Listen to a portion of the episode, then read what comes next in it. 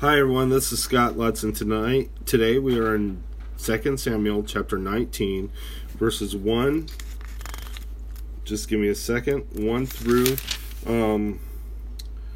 let's see, 43.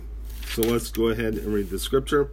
David returns to Jerusalem is the title, and we are continuing with David mourns to start with. Let's go ahead and read the scripture. Joab was told, "The king is weeping and mourning for Absalom." And the whole army, the victory that day was turned into mourning, because on that day the troops heard it said, "The king is grieving for his son."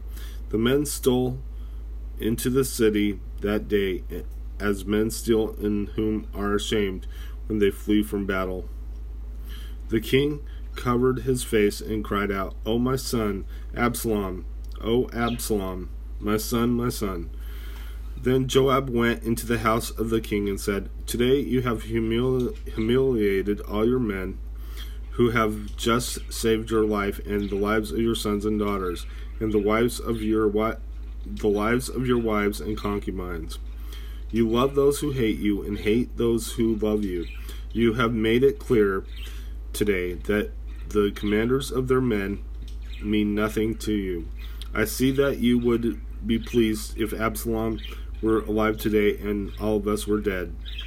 Now go out and encourage your men. I swear by the Lord that if you don't go out, not a man will be left with you by nightfall. This will be worse for you than all the calamities that have come upon you from your youth till now." So the king got up and took his seat in the gateway. When the men were told, "The king is sitting in the gateway," they all came before him. David returns to Jerusalem. Meanwhile, the Israelites have fled to their homes. Throughout the tribes of Israel, the people were all arguing with each other, saying, "The king delivered us from the hand of our enemies.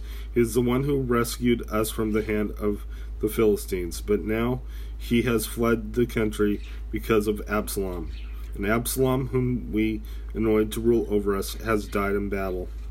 So why do you say nothing about bringing the king back?"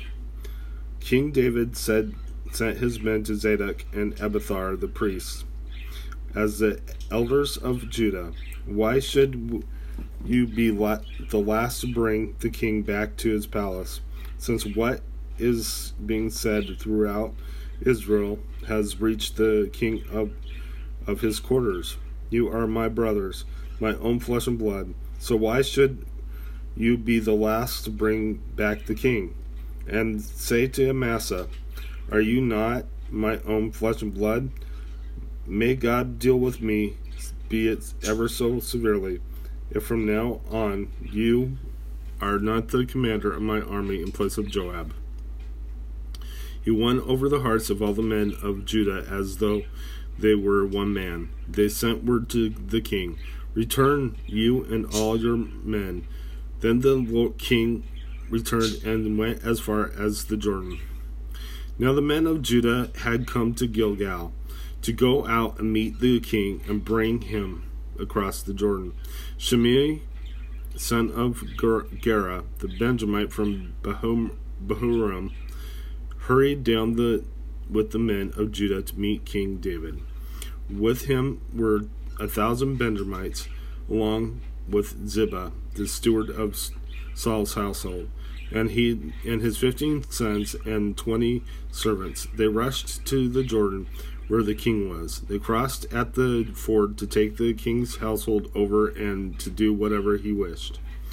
When Shimei, son of Gera, crossed the Jordan, he fell prostrate before the king and said to him, "May my lord not hold me guilty.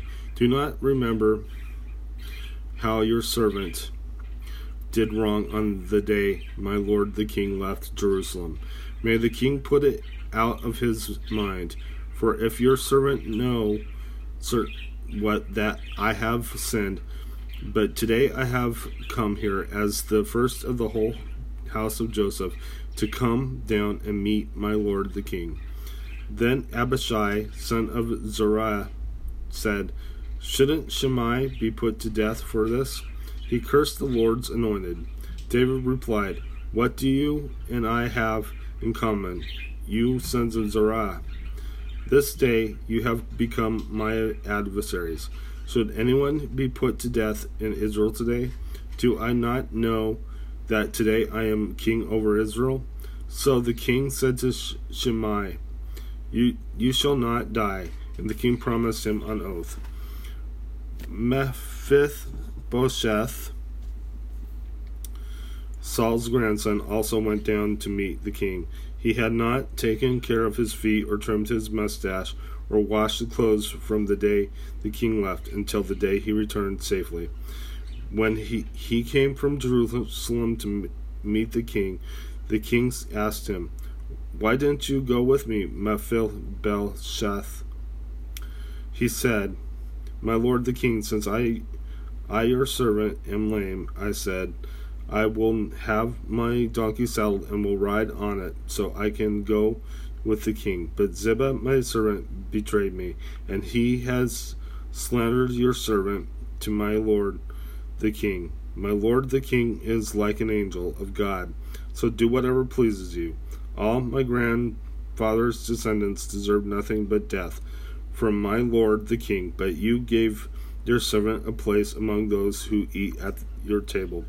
So what right do I have to make any more appeals to the king?" The king said to him, "Why say more? I order you and Ziba to divide the fields." Mephibosheth said to the king, "Let him take everything, now that my lord the king has arrived here home safely." Barzillai the Gileadite also came down from Rogelim to cross the Jordan with the king and to send him on his way from there. Now Barzillai was a very good man, 80 years of age. He had provided for the king during this day in Mahanaim, for he was a very wealthy man.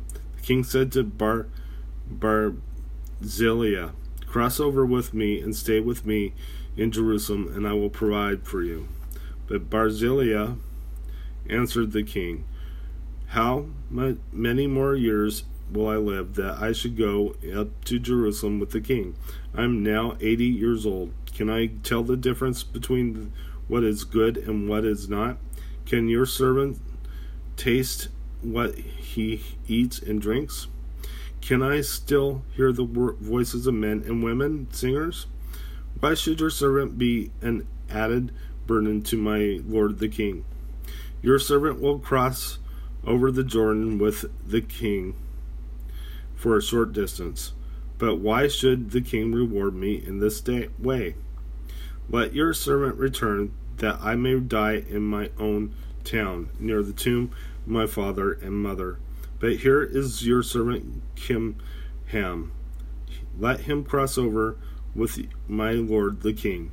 Do not do for him whatever pleases you." The king said, "Kimham shall cross over with me, and I will do for him whatever pleases you, and anything you desire from me I will do for you." So all the people crossed the Jordan, and then the king crossed over. The king kissed Barzillai and gave him his blessing, and Barzillai returned to his home. When the king crossed over to Gilgal, Kimham crossed with him, and the troops of Judah and half the troops of Israel had taken the king over. Soon all the men of Israel were coming to the king and saying to him, "Why did our brothers, the men of Judah, steal the king away and bring him and his household across the Jordan, together with all his men?" All the men of Judah answered the men of Israel, "We did this because the king is closely related to us. Why are you angry about it? Have we eaten any of the king's provisions? Have we taken anything for ourselves?" Then the men of Israel answered the men of Judah, "We have 10 shares in the king, and besides, we have a greater claim on David than you have. So why do you treat us with contempt?